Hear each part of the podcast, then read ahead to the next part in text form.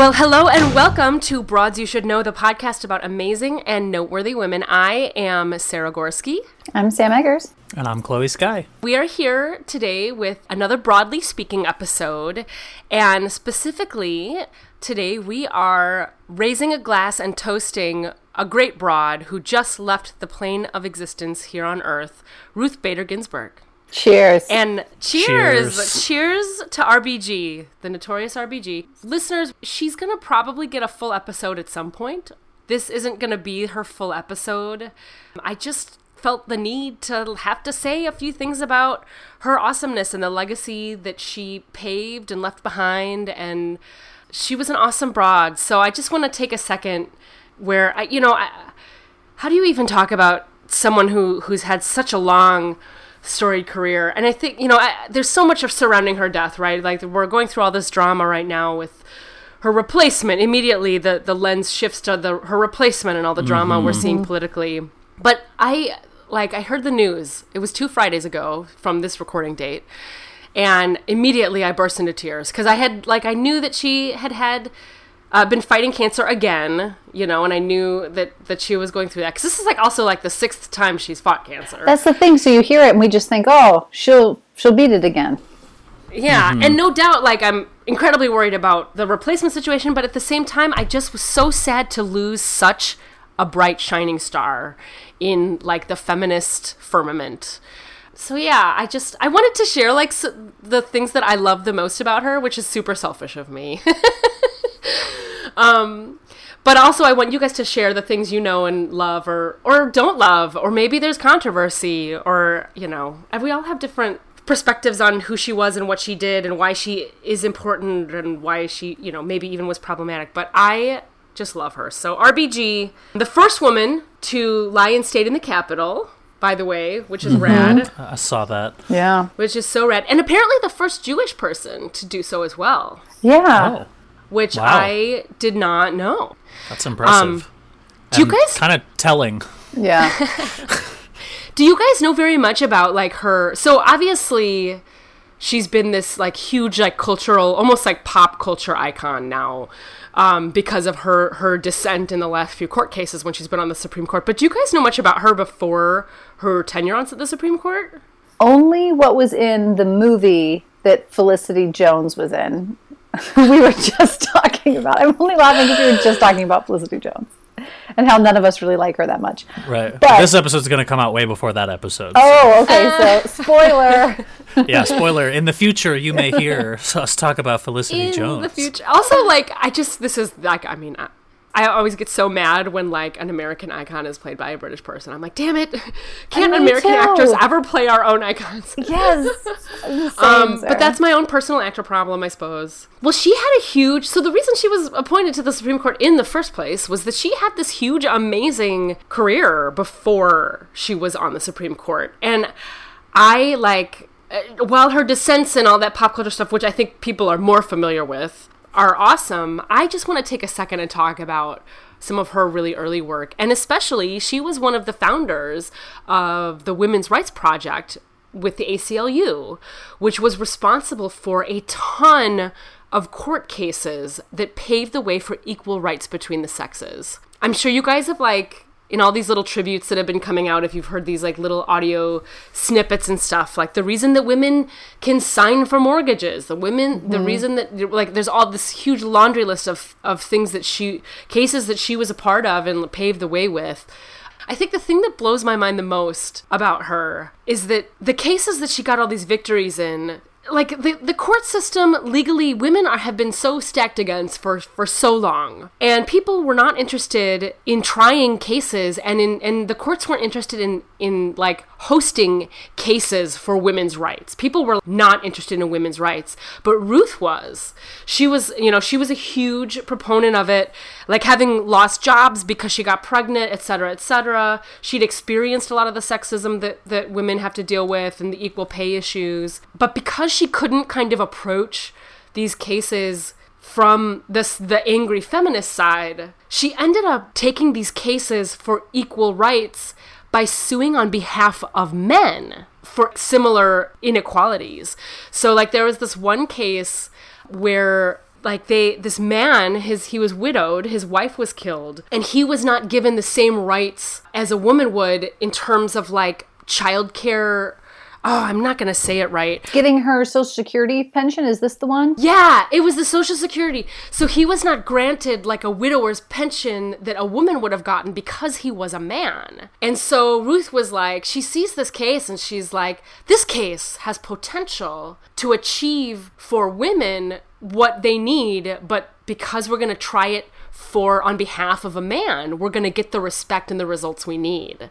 And she did this more than once. So she basically like took the the back roads way of accomplishing equal sex rights by not fighting on behalf of the women but be, but fighting on behalf of the men who are kind of suffering on the opposite end of the spectrum when I learned that about her, my mind is just blown, right? Like, here's a woman who's seeing the system who can't work for women. And she's like, you know what? I'm going to figure out how to make it work for women. And it's well said, like, in the kind of feminist like writings that you know she she is considered a feminist but she wasn't like pro women fe- feminism what she was fighting for was equality among the sexes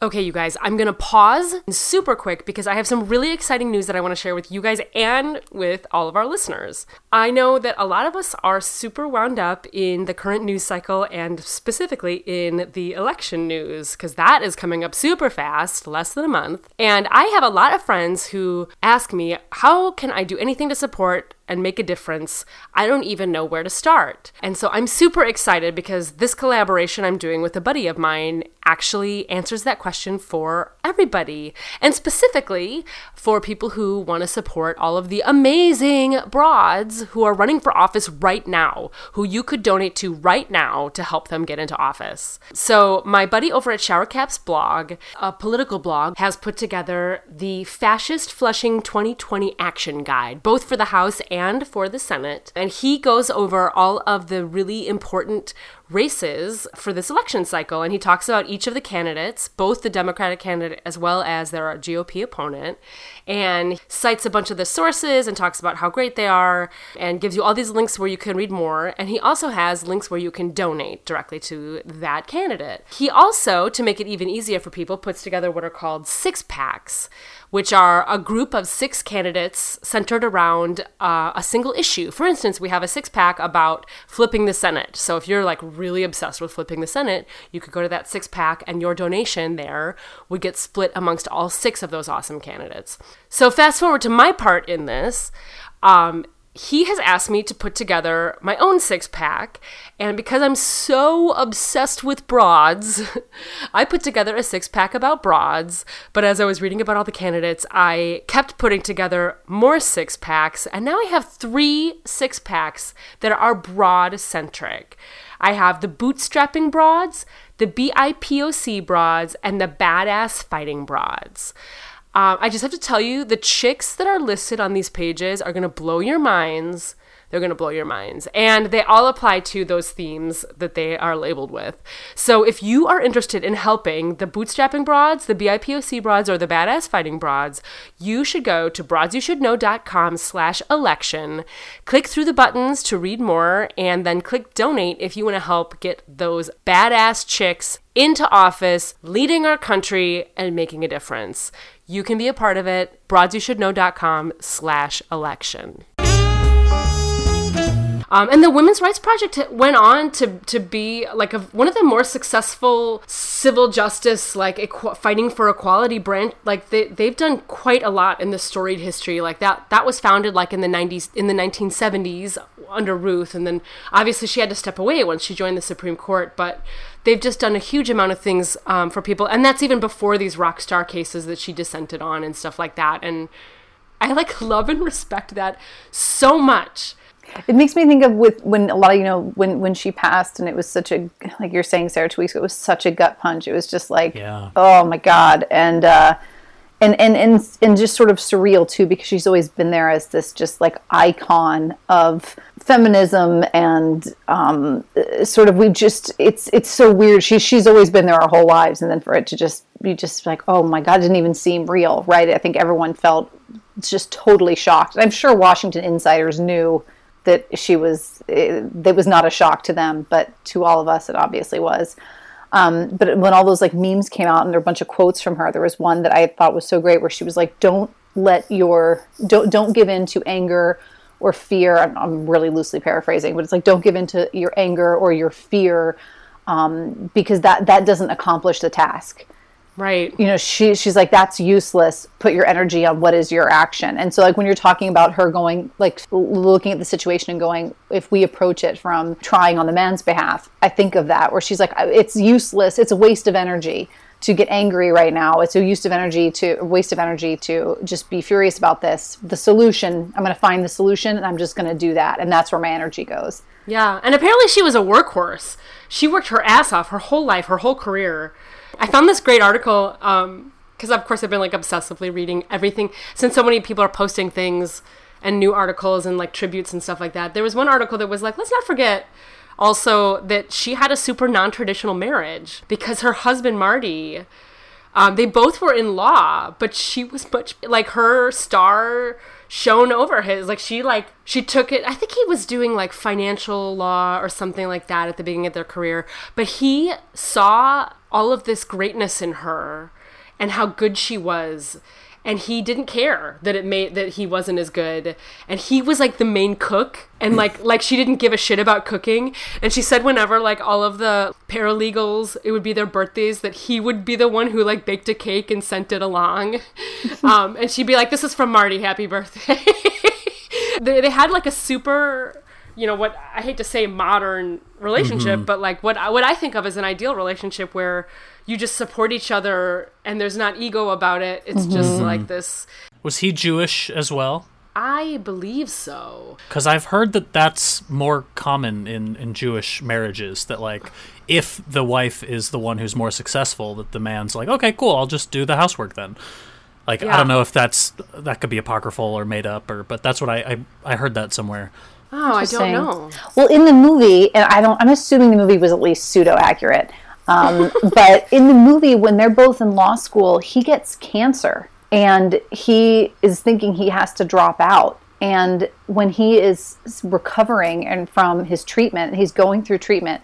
She goes to her classes and she goes to his classes and takes notes and then comes home and is like, I'm going to teach you what you missed in class. Yeah, she does. Wow. And they have like I think they have like a kid at home too. She's Yeah. like so she's like parenting and yeah. it- yeah. Attending double school. Yeah, it's I just think that that I think that that's accurate for Sam. I think that the movie actually maybe got that part right. oh, it just blows my mind. That's amazing. Yeah. They like paved the way for even at like the ACLU, there were all these powerhouse lawyer women that were working there on the Women's Rights Project. And the WRP they call it in all the in all the mags I was reading. Um and they they used to, like used to bring their kids and it was like the first time it, you were ever allowed to bring your kids and they would like you know like the the intern or whatever would go walk the kids in the stroller and come back and you know because they had were doing all this massive work on these massive cases that were just like you know really difficult and they just didn't care and they brought their kids and they paved the road for what it's what it is to be a working woman who's really fucking good at her job and isn't going to apologize or take time off. She's just going to keep working and working and working. God, she was great. Wasn't she great? It's yeah, it's incredibly sad, and I think and lots of people have said this, like you know, that it's so sad that there isn't like it doesn't feel like there's time to mourn her because everyone is immediately sort of shifting into, oh God, what's coming down the pipeline. Right. So I and then when you when you suggested doing this, Sarah, there was kind of a part of me that didn't want to do it only because I have such anxiety and and uh, fear about what this means for the country moving forward that I sort of was just like, oh God, I don't know. Like, it just it's such an awful thing to to to have happened and to talk about, but it's so important to do and to just acknowledge her her contribution. So I'm, I, but now that we're doing it, it, I'm not filled with all of the anxiety. So I'm glad we're doing it. I, you know, that's what I said. You know, immediately I was like thrown into that, like, oh God, he's she's gonna be replaced by somebody awful. But we have got to celebrate the life of great people. Like, no matter what is to follow, no matter what's gonna happen now, she she's got to be celebrated and lifted up, and you know, there's there's people behind her that are going to come up and they're going to help fill those giant shoes. Like she wasn't the only. I think it's such a mistake to think that she's the only one who was fighting for people's rights. Like that's just not true. There's so many people out there. But she was the first kind of of her generation. Like she broke through all these ceilings that were in front of her that like women were not there's this story about how she was like one of like six women at Harvard Law School and they're all at like dinner at the dean's house which always happened for like the first years or whatever and the dean literally looked at these six women and were like tell me why you deserve this seat more than a man. Why are you here instead of a man? It's like that's the shit she faced you mm-hmm. know? That is and like nobody wanted her to clerk for them because they all just wanted dudes and you know she's she was a fighter then and a fight you know she just kept persisting. You know i know that's like elizabeth warren's catchphrase now but she just fucking persisted. Mm-hmm. And she got in that space where she wasn't supposed to be quote supposed to be. Mm-hmm. And she made herself relevant and she made herself important and her voice important and the voice of the people that she represented important and even her like don't, you know with, with the, when you get to be icon status there's all this like i feel like all this inherent drama kind of seeps in to things. But like it should be noted that like her and scalia you know justice scalia were often on the opposite end of rulings. Mm-hmm. But they had like massive deep respect for each other. And scalia only spoke really well of her. Like mm-hmm. they didn't throw stones at each other. They were they were colleagues who respected each other. And you know that's the world that i want to live in where like we can disagree but we can still hear each other and respect each other. Because we right now we just like seem to live in some kind of glass house and everyone's throwing stones. Thanks for that, social media. yeah there's a lot of reasons for for that. And and maybe some of the results will be good of it but it also like i wish we you know i don't want it to be like the old days. I'm not that old but like i don't know. She comes from this era of like dignity and just like you know what i'm not going to yell about being you know i'm not going to yell about the fact that i'm a woman being shut out i'm just going to find a different door in and that's kind of like always been my approach anyway as a feminist like that's always been how i've dudes think I can't do it, I'm just gonna show them I can. You know, who like let's just do it because yelling about it's not very productive to me. Mm-hmm. So, and then when I read more and more about her and her approach being that, I'm like, fuck yeah, I'm in the RBG camp. Yes. well, I don't. That's all I wanted to share. We don't have to, you know. Well, maybe I'll do a whole episode about her later, but um, think you it's- she's I think you definitely worth. For sure. There's enough there for sure for for Oh my gosh. Yeah. one, if not maybe a few episodes. But But we've lost a, a true icon. and, cheers to uh, RBG. She was quite quite Cheers the to broad. RBG. All right, guys, thanks for listening uh, to our toast to RBG. And we will see you again, hopefully, next week for another Broad You Should Know. But raise a glass to RBG, and you guys have a great week.